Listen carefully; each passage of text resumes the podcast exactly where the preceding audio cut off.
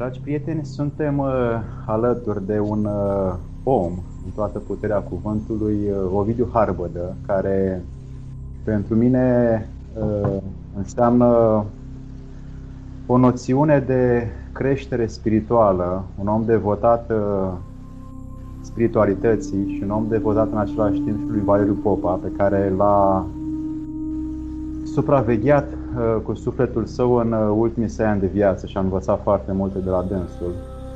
Și astăzi Ovidiu Harbădă uh, a reușit să sintetizeze și să strângă prin înțelepciunea și smerenia sa mai multe cunoștințe pe care le-a pus într-o carte. De vorbă cu Valeriu Popa se numește cartea, apărută de curând. Această carte mi-a uh, venit în mână și am uh, citit-o cu sufletul la gură și am fost nerăbdător să văd uh, cine este omul din spatele acestei cărți, Ovidiu Harbăda, și să văd cum uh, îl pot cunoaște și cu uh, inima și cu sufletul meu încât să primesc ceea ce pot, îndeletnic fiind, uh, de la un om care a reușit să strângă o anume iubire de oameni și de divinitate în același timp. Ovidiu, bună ziua, îmi pare foarte bine că te văd măcar pe plan virtual până când te voi uh, cunoaște plan fizic. Am uh, mai multe lucruri pe care vreau să ți le împărtășesc prin întrebări și dacă ești amabil să tot ceea ce poți spune și tot ceea ce eu voi întreba e la liberă alegere. Uh, Ovidiu, bună ziua! Mulțumesc frumos, Doamne ajută! Ne-am uh, revăzut acum prin uh, intermediul tehnologiei, care întotdeauna pare fantastică și extraordinară, însă ea spune un lucru. Cu cât tehnologia este mai avansată, de cele mai multe ori înseamnă că spiritualitatea este mai diminuată. Și într-adevăr, uh, pentru că distanța ne Uh, pe mulți dintre noi uh, nu ne lasă să ne vedem uh, ochi în ochi și privire cu privire și inimă cu inimă, măcar printr-un acest gest conștient să apelăm la tehnologie și să putem să accelerăm această, acest fond spiritual care ne îndeamnă pe noi să ne cunoaștem pe noi înșine și pe semenii noștri în același timp. Ovidiu, ai fost un învățăcel pe lângă Valeriu Popa și ai fost un om foarte devotat în modului său de a fi și ai învățat multe. Ce te-a îndemnat să stai lângă Valeriu Popa și de ce? Îndemnul uh, cred că ține de o stare interioară de căutare specifică omului, dar care de multe ori sub uh, uh impulsul și presiunea Um, civilizației în care trăim și a reperelor pe care această civilizație ni le impune de mici, începe să se estompeze. Uh, trăind pe, pe vremea anilor 60, 60, 61 când m-am născut și până prin 70, totuși uh, viața liberă, cel puțin a copilăriei noastre, s-a, s-a manifestat prin posibilitatea de a ne lăsa să trăim cât de cât în armonie cu natura. Uh, acest lucru a făcut să rămână în mine vie această dorință de căutare, chiar dacă nu era foarte, foarte conștientă. Uh, în același timp, pe vremea aceea, sursele de informație erau infime și atunci Uh, mai mult din timpul meu, nereușind să mă implic foarte serios în tot ceea ce era în jurul meu, școală, valori economice, sociale, politice, m-am refugiat foarte mult în sport și în muzică. Astea m-au salvat, practic. Ulterior, uh, căutarea mea interioară și anumite, anumite frământări care erau destul de vii în mine și incon- inconsecvențe între ce simțeam și ce vedeam în lumea în care trăiesc, m-au determinat să, să mă apropii de Valeriu Popa. Iar în momentul în care dânsul mi-a demonstrat în mod repetat că lumea de dincolo există și nu numai că există, este mai reală decât cea fizică și practic este cea care determină fizicul, din clipa aia, pentru mine, el a fost singurul reper în care am putut să am încredere. În care am putut să am încredere pentru că mi-a dovedit prin viața lui uh, valorile pentru care trăia. El spunea așa, din viață rămân cu două mari acumulări pozitive. Cunoștințele științifice din toate domeniile, din toate domeniile, da? Deci nu ochi de cal, care mă ajută să fiu mai bun ca înainte și faptele de iubire morale. Deci pentru mine această deschidere m-a înflorit. Înțelegi? Că mă duceam la biserică, întâlneam alți oameni, mai vedeam una, mai vedeam alta. Efectiv, mă simțeam sufocat când încercam să, de, să discut cu ei cu inima deschisă. Foarte mult ancorați în niște tipare mentale, chiar dacă sunt spirituale, bazate, ei nici nu-și dau seama, pe frică, dragul meu. Alături de Valeriu Popa, uh, iubirea către Dumnezeu am florit liber, cât am putut eu. Și încă un aspect, cu cât pentru mine era tot ce puteam visa, cu atât întotdeauna îmi dădea câte una la fund și nu m-a lăsat nicio clipă să-l divinizez. Nici o clipă. Nici Așadar, clipă. smerenia lui uh, a însușit-o și tu, după cum... Uh, da, dar nu o conștientizam. Cine a fost Valeriu Popa, Ovidiu?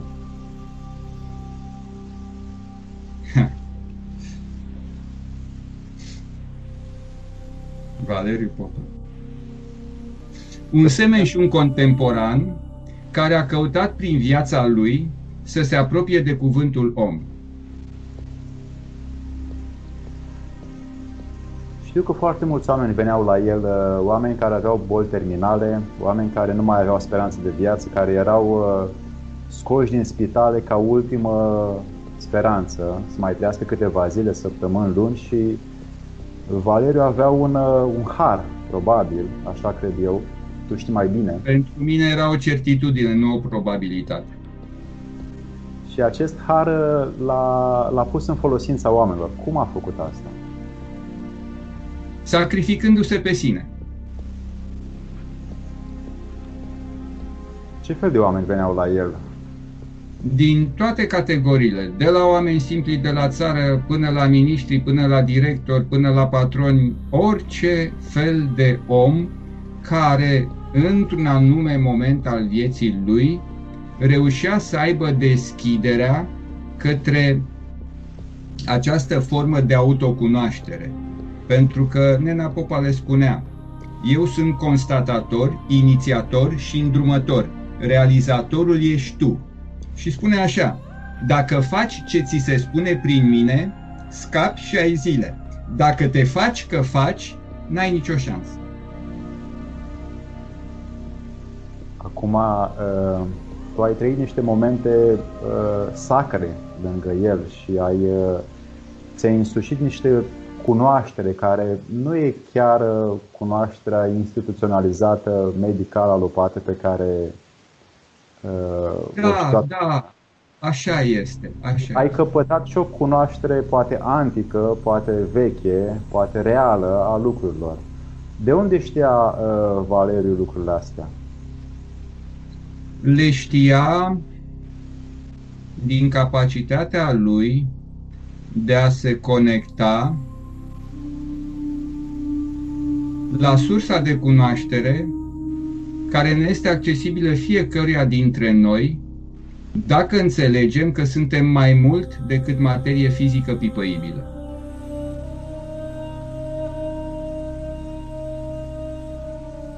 El uh, punea mâna pe încheietura mâinii unui om și... Uneori, uneori. Alteori vedea poză, alteori eram cu dânsul, dormea, noaptea pe la 12 suna unul din America pe care nici nu-l cunoștea, începea să-i turuie tot instantaneu. Deci pentru mine, minunea alături de el devenise banalitate. Asta a fost. Acum am dau seama ce minune era pentru că de atunci n-am mai întâlnit pe nimeni așa ca dânsul. Acum, datorită pregătirii pe care mi-a făcut-o dânsul, am început să am privilegiu să accesez ființe despre care vorbește și religia noastră, dar a vorbi despre religie, a-ți o însuși teoretic și a respecta niște dogme este o chestie. A trăi religia și credința, dragul meu prieten, este cu totul altceva. Din acest motiv, adevărații mistici nu s-au înțeles niciodată, în primul rând, cu instituția bisericească. Asta e o realitate. El era un, un mistic în natura lui și uh, nefiind 100%, dar un, un mistic științific. Un mistic care a, a ajuns la misticism de la știință, pentru că era inginer. El a zis, eu intru în corpul uman inginerește ca într-o mașinărie. Și lucra pe el cum lucrez cu o mașină. Îți dai seama că a făcut un post negru de 52 de zile. În, la sfârșit ajunsese nevastă să să dea cu cerceaful jos din pat. Era un schelet mort aproape. Da? Adică Mă... sunt oameni care, care au o atât de mare dragoste de cunoaștere încât își depășesc limitele corpului fizic. În, uh, în multe dintre ajutoarele pe care le oferea oamenilor, atât uh, din ce ai povestit tu, cât și din ce am mai uh, studiat despre viața dânsului, ajuta mulți oameni prin, prin post negru, prin apă distilată și prin alte beneficii ca, ca grâul încolțit, ca semințele de dovleac sau ca sfecla roșie. Cum vezi tu aceste alimente astăzi? După 20 de ani în care s-au schimbat semințele. Mai mult de 20 de ani. Mai mult de 20 de ani. Uh, la acea vreme era, erau extrem de eficiente. Pe de altă parte, fiecare dintre noi suntem un unicat, atât fizic cât și bioenergetic. Din acest motiv, principiile pe care dânsul le aplica nu puteau fi date ca linii generale, erau particularizate individual, pe individ și pe perioade. Pentru că noi vorbim astăzi, ne privim și suntem bine. Peste o săptămână vorbim din nou, îți spun Alexandru, îmi spui Ovidiu, dar la modul intim noi nu mai suntem aceiași. Dacă înțelegem viața ca o permanentă transformare, atunci o să înțelegi de ce am fugit întotdeauna de orice dogmă. Pentru mine, dogma înseamnă moarte, nu viață. Vorbim uh, de niște zone pentru care știu că voi fi criticat.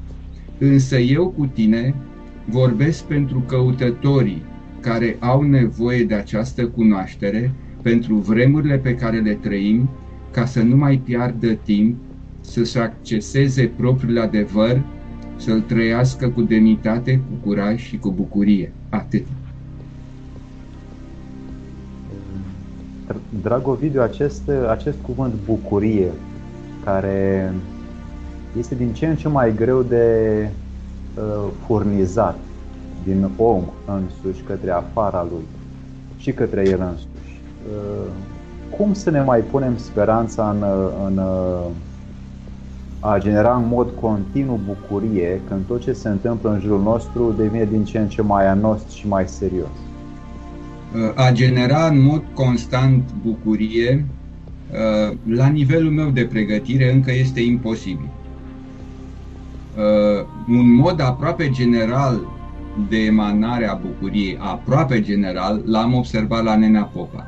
Însă, și la dânsul, am observat aceeași umanitate, adică momente când divinul se exprima prin el și momente în care umanul, slăbiciunea și neputința erau la ele acasă cu dânsul. Bucuria, bucuria nu mai are cum să vină din raportarea la lumea fizică în care trăim. Cine o așteaptă în zona aceasta va fi nu numai dezamăgit, dar va muri odată cu lumea care se prăbușește în prezent. În același timp, este o veste extraordinară. În același timp, o altă lume se naște sub ochii noștri. Dar e nevoie să avem atenția și ochiul exersat ca să observăm este o lume divină, este o lume a iubirii, este cea care va stăpâni acest pământ în viitorul apropiat. Până atunci sunt chinurile facerii, dar e nevoie să fim conștienți. Chinurile facerii au un singur scop, bucuria vieții. Dragovidiu a fost uh, pentru noi, pentru mulți din uh, români, uh, Valeriu Popa un etalon de, de bunătate necondiționată.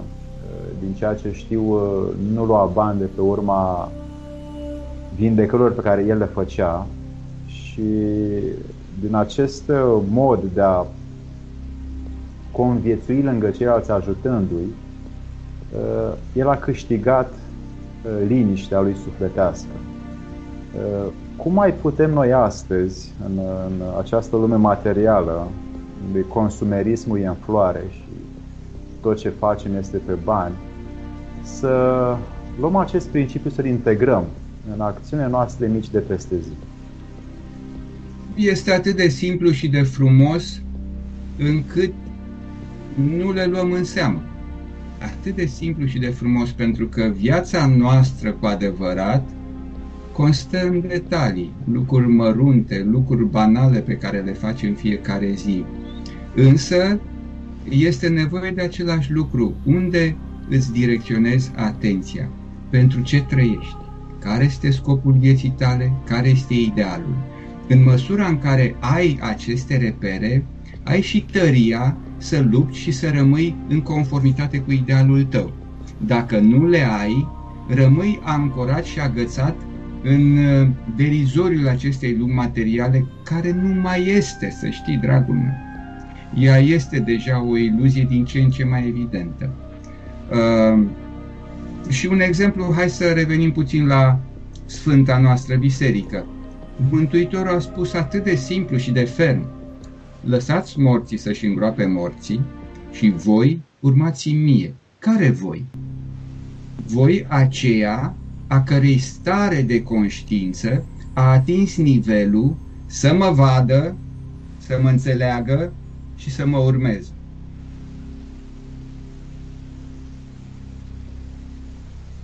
Observ că este uh, lumea asta grabnică, Uh, folosită spiritualitatea mai mult pentru a cere.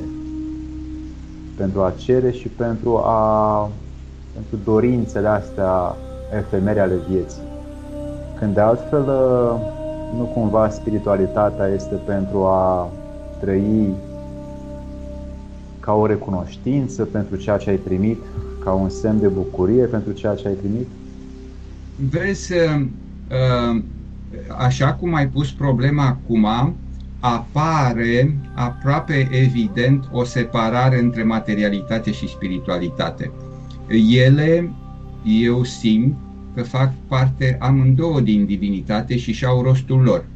De aceea și Mântuitor a spus, dați cezarului ce al cezarului și lui Dumnezeu ce la Dumnezeu. Nu l-a ignorat pe cezar.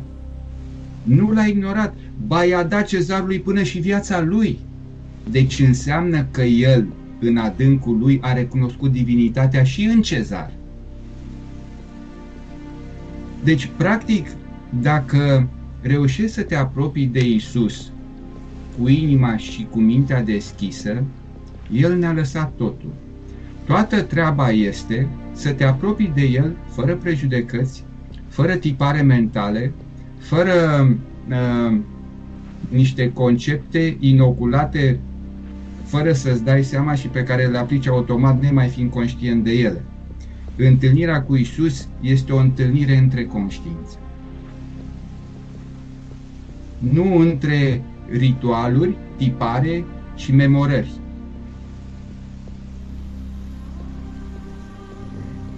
Ce anume te-a determinat pe tine, uh, dragă Ovidiu, să scrii uh, sinteza sau esența sau chintesența învățăturilor tale lângă Valeriu Popa în această carte?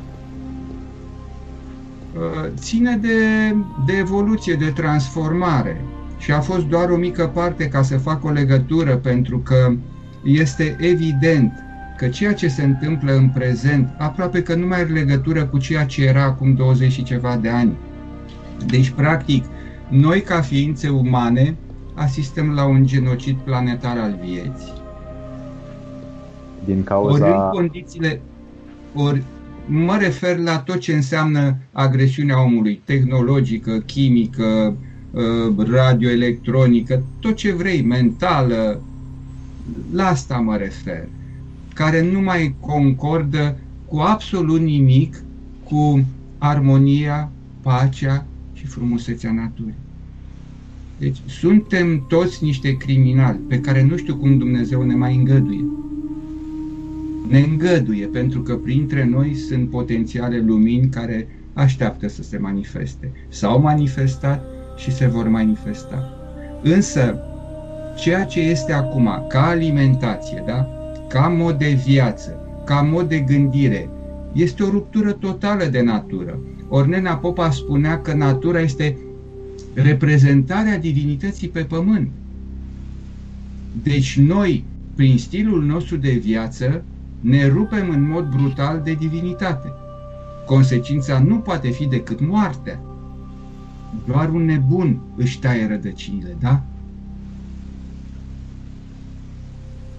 Și atunci, uh, munca din prezent, munca din prezent a fiecăruia dintre noi este să ne resetăm cât putem de repede la nivel conștient, la nivel conștient, cu curgerea naturii, cu armonia naturii, cu valorile ei, cu viața, cu viața. Și atunci m-a întrebat de, de, de alimentație. Ceea ce era acum 30 de ani nu mai funcționează. Oricât am încercat.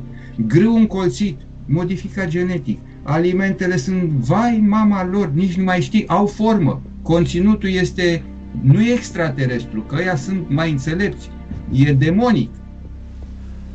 Da? Și noi ce băgăm în noi?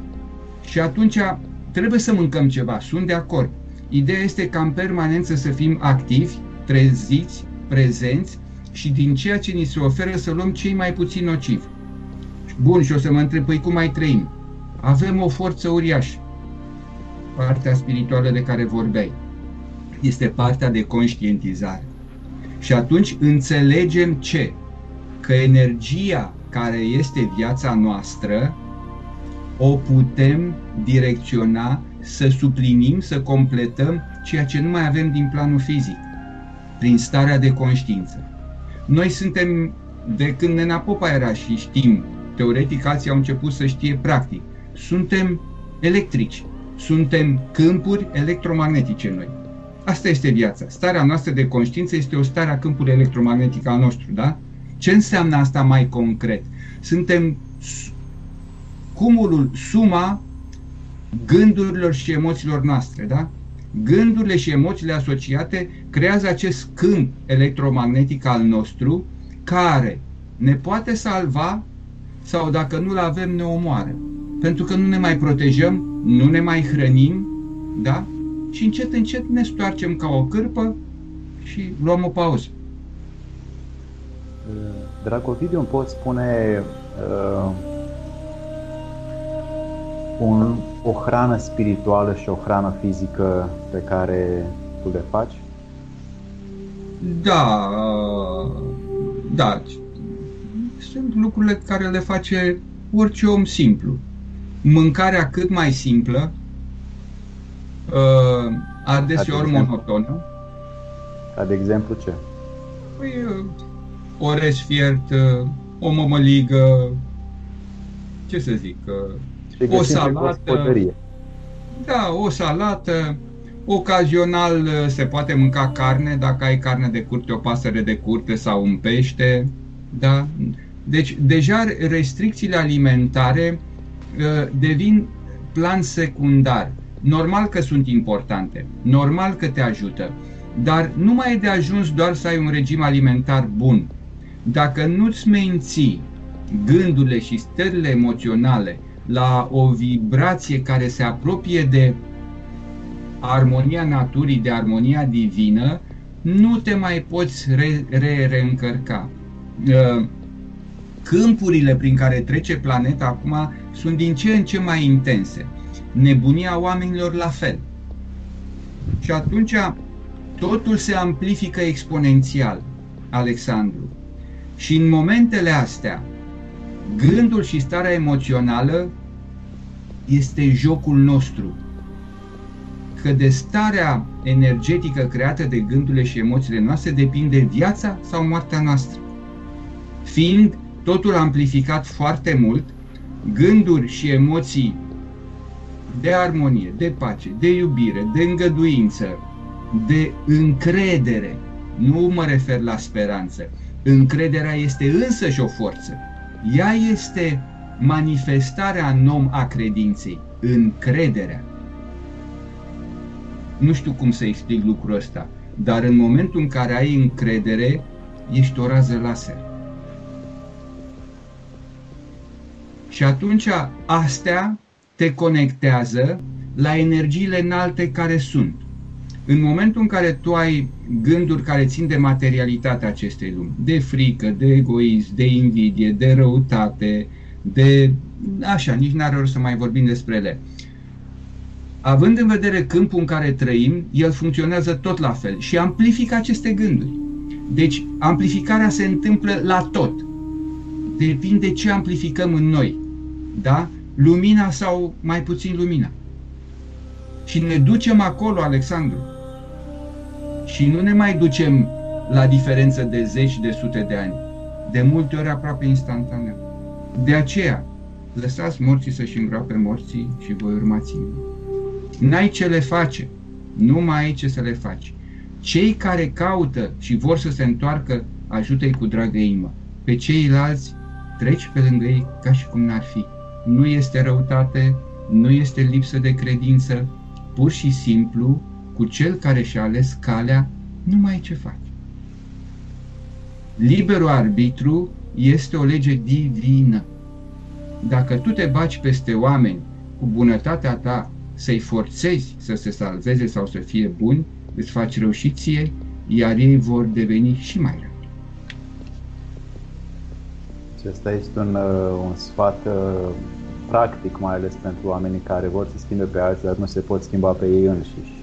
Uh, de obicei, cei care vor să-i schimbe pe alții sunt cei care sunt incapabili să se schimbe pe sine, sunt incapabili să se apropie de această muncă interioară, care e dificilă, dar este minunată.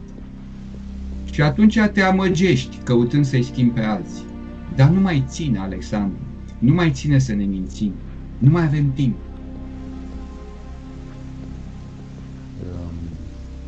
Când citeam uh, cartea scrisă de tine, uh, vedeam că este, ai avut de altfel și un fel de jurnal pe care l-ai uh, ținut. Jurnalul a fost al soției. Al Lucani. Da, ea a ținut post de 25 de zile, ea a mai ținut încă unul. A fost o luptătoare extraordinară, extraordinară. Singura treabă a fost că acum, în ultima parte a vieții, n-a mai avut această putere și și-a asumat suferința și umilința intrării pe sistemul medical clasic, care și-a făcut treaba de nota 10, i-au adus suferință și umilință la greu și pentru asta le mulțumesc tuturor, pentru că acum ea este beneficiara suferinței pe care și-a asumat-o cât a fost pe pământ.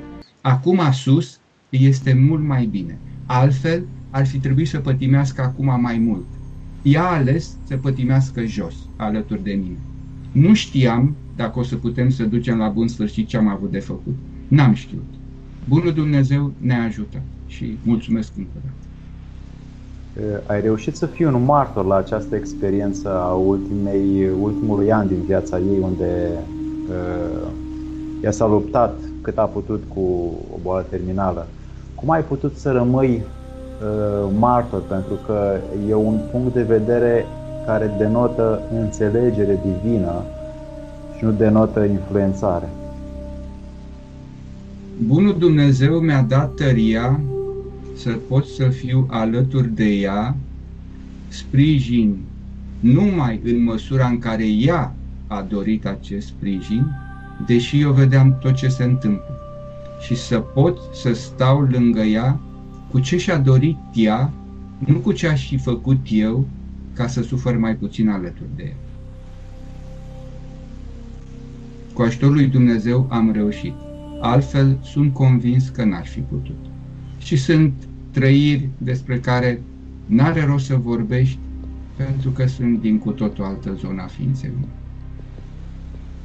Uh, ai avut totuși în, în carte multe, pentru cei care o să o citească, este și o parte din viața ta acolo lângă Valeriu Popa și o parte din recuperările care, pe care Valeriu Popa le-a făcut cu o, mulți oameni și o parte din jurnalul uh, soției tale Cami și uh, o parte din rețetele pe care Valeriu probabil ți le-a spus sau ți le-a arătat despre a avea grijă cât se poate de acest trup uh, celular, material, fizic, cât uh, îl avem aici și ne poate. Da, el este templul nostru. Practic, corpul nostru este singurul prieten și frate al nostru pe drumul acesta al vieții pământene. Este singurul prieten adevărat, singurul învățător adevărat, trebuie respectat, trebuie iubit, dar așa cum îți iubești o îmbrăcăminte și mereu să fii conștient să nu te identifici total cu haina de pe tine. Valeriu Popa era un uh, inițiator al uh, curățării acestui uh, trup, pentru că el, după cum știi, mai ales astăzi, la 10, 20, 30 de ani după ce el lucra deja pe curățare și pe detoxifiere, Acum, evident că treaba a luat amploare în foarte mulți oameni, nu mai există acest ritual al curățării, prin, poate prin clisme sau prin alte uh, obiceiuri.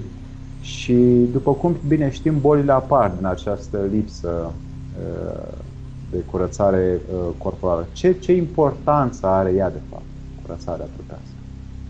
Este fundamentală. Este fundamentală și este atât de firească, Alexandru. Trăiești într-o casă, cât de important este să ștergi praful, să mături pe jos, să pui cuvertura pe pat frumos, să nu încași cu prea multe lucruri, să o aerisești, să lași lumina să pătrundă. E atât de simplu, e atât de simplu. Orice, orice ai în jurul tău necesită o curățenie periodică. Pentru că viața asta înseamnă, da? Naștere, asimilare, evacuare e un proces veșnic. Și atunci e firesc să faci același lucru și cu corpul tău din când în când. Așa cum te speli pe din afară, pe dinți, pe față, pe corp, faci un duș. La fel este bine să faci din când în când și o curățare interioară, da?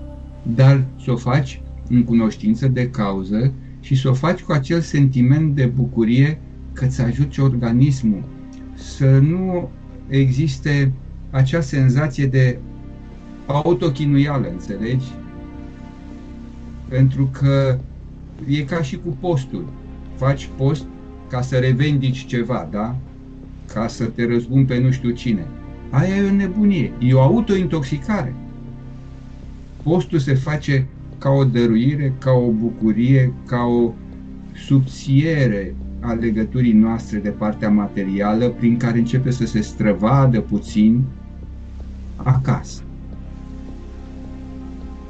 Și cu cât această uh, deschidere spre zona energetică a ființei noastre se, se mărește, încep să fii din ce în ce mai echilibrat, mai liniștit. Nu ești sfânt, Alexandru, suntem oameni. Greșim, pătimim, iar greșim, iar pătimim. Uneori ne îndrăgostim, suferim, dar nu este o treabă care să ne definească ființa în totalitate, că nu mai poate din moment ce ai ajuns să știi niște lucruri. Și atunci se întâmplă un paradox, Alexandru. Chiar cu ușurință încep să te lași trăit și de micile greșeli, încep să te lași trăit și de acele stări sufletești care au riscul să-ți producă suferință. Nu mai fugi de ele undeva în interiorul tău e bucuria trăirii și acceptarea suferinței ca un, unul dintre cei mai buni învățători. Și odată cu acceptarea Alexandru, iar se întâmplă un paradox. Toate aceste tensiuni, toate aceste suferințe încep să se estompeze. Uh, starea de acceptare e o taină extraordinară. Pentru că în acceptare, cum ai spus tu, nu mai ceri prin rugăciune. În starea de acceptare, încet, încet, ajungi să simți, nu să înțelegi, perfecțiunea divină în tot ce se întâmplă și atunci nu te mai împotrivești la nimic. Nu mai vrei să schimbi tu ceva. Poți doar să spui, mulțumesc, Doamne, te iubesc. Această, această manieră prin care suferința îl apropie pe, pe, pe om de Dumnezeu, dar noi în zilele noastre în care orice mică suferință avem, mergem și luăm o pastilă, mergem și luăm uh, diferite uh, anabolizante sau psihedelice sau uh, nu ne mai convine și trebuie să schimbăm ca să ne simțim înapoi bine, mai ales tineretul din ziua de azi e foarte ușor, uh, își mută foarte ușor direcția să evite suferința. Uh, cum putem noi ca oameni care căutăm să transformăm suferința să nu să-i ajutăm, că poate n-au cerut-o încă, să fim exemple noi. Uh, chiar să fie exemplu, presupune smerenia să spui că nu ești exemplu. Ce poți să faci este să fii. A fi sau Și nu fi. Când, când acest să fii devine starea ta dominantă, și mai reală decât exteriorul și dacă nu vorbești nimic, Alexandru, pietrele mărturisesc pentru tine.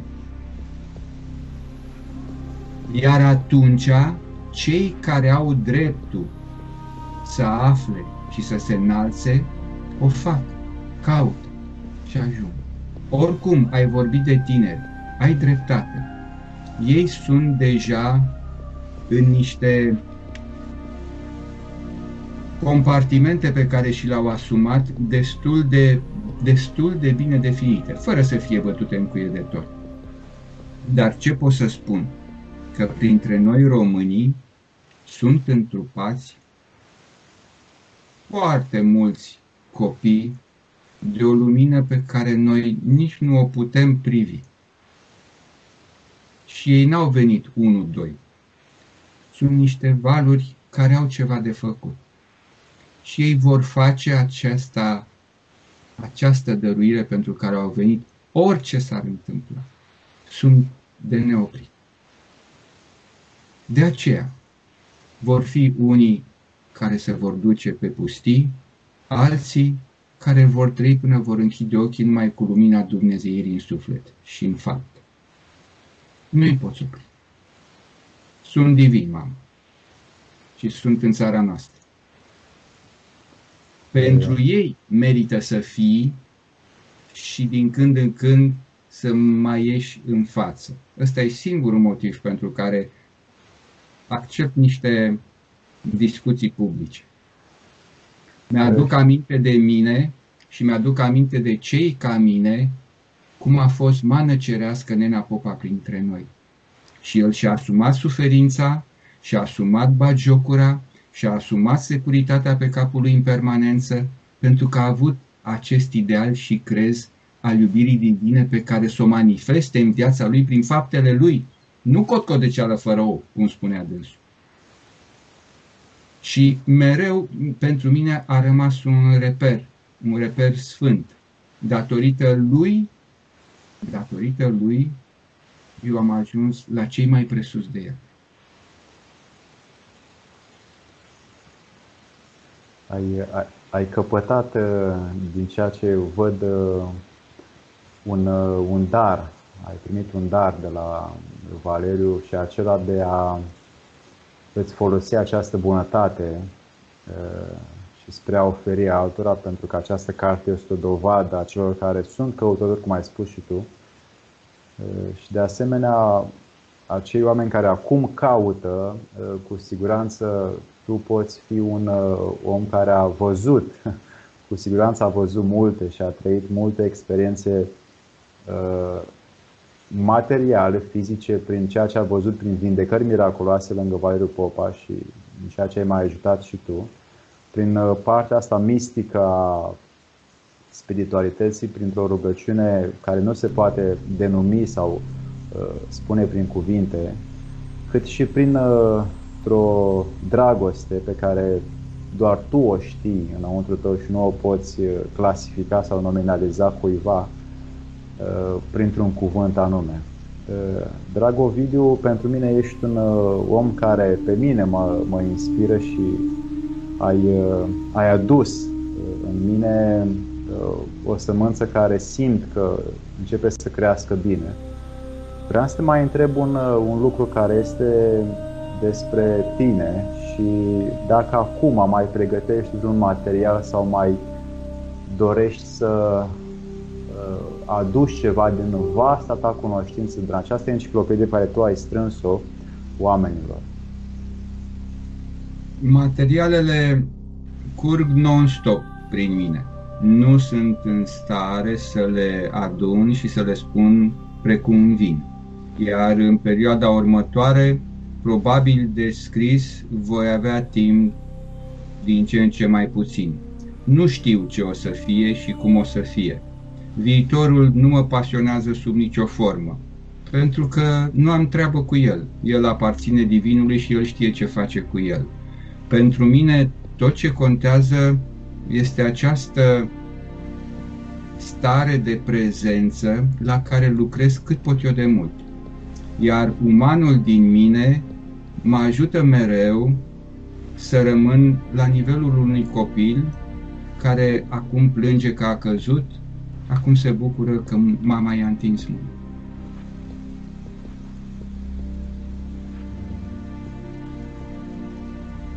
Mulți dintre noi um, vrem să știm de la tine asta din ceea ce primesc și eu și mi se adresează mai departe. Eh, este că undeva este o cunoaștere în spate care trebuie oferită noi generații care nu prea mai are răbdare să o mai ia. Eh, tu ai această cunoaștere pentru că ai făcut efortul de a pune o parte din viața ta în învățăturile lui Valeriu Popa și ți le-ai verificat, cum ai spus și tu, prin multe fapte și multe experiențe. Eh, te-am ruga, așa, în numele comunității care va vedea acest interviu să ne mai spui, să ne mai dai, să împărtășești dacă dorești să o faci, dacă nu dorești la fel de bine. Și pe această cale îți mulțumim foarte mult pentru timpul și valoarea pe care tu ai strâns-o și în această carte și în acest om pe care tu acum îl manifesti și în acest suflet pe care tu îl, îl zidești pentru eternitate. Alexandru, uh, cât voi vorbi și ce voi mai vorbi, în principiu, pentru mine, are uh, o, o, o, o singură valoare, un singur reper, feedback-ul. În măsura în care ceea ce se spune și prin mine este cu adevărat căutat, este firesc să mai vorbesc. Însă, cel mai important în acest prezent este ca dincolo de aceste vorbe, cum spunea și poetul, în gânduri și în simțiri, să reînvățăm să fim împreună. Iar acest lucru este esențial, esențial pentru perioada pe care o mai trăim, pentru că nu vom rezista altfel. Cei care în nebunia lor fac ce fac, sunt foarte bine organizați și sunt foarte bine împreună. Uh, ar trebui să le mulțumim și să învățăm de la ei să fim și noi la fel. Vă doresc să învățăm cu toții să fim împreună, indiferent dacă telefonul va mai merge, calculatorul va mai merge sau nu. Pentru că din totdeauna noi am fost împreună, numai că am uitat cum să o facem. E o vreme minunată în care putem să redescoperim în noi că suntem mai mult decât orice tehnologie.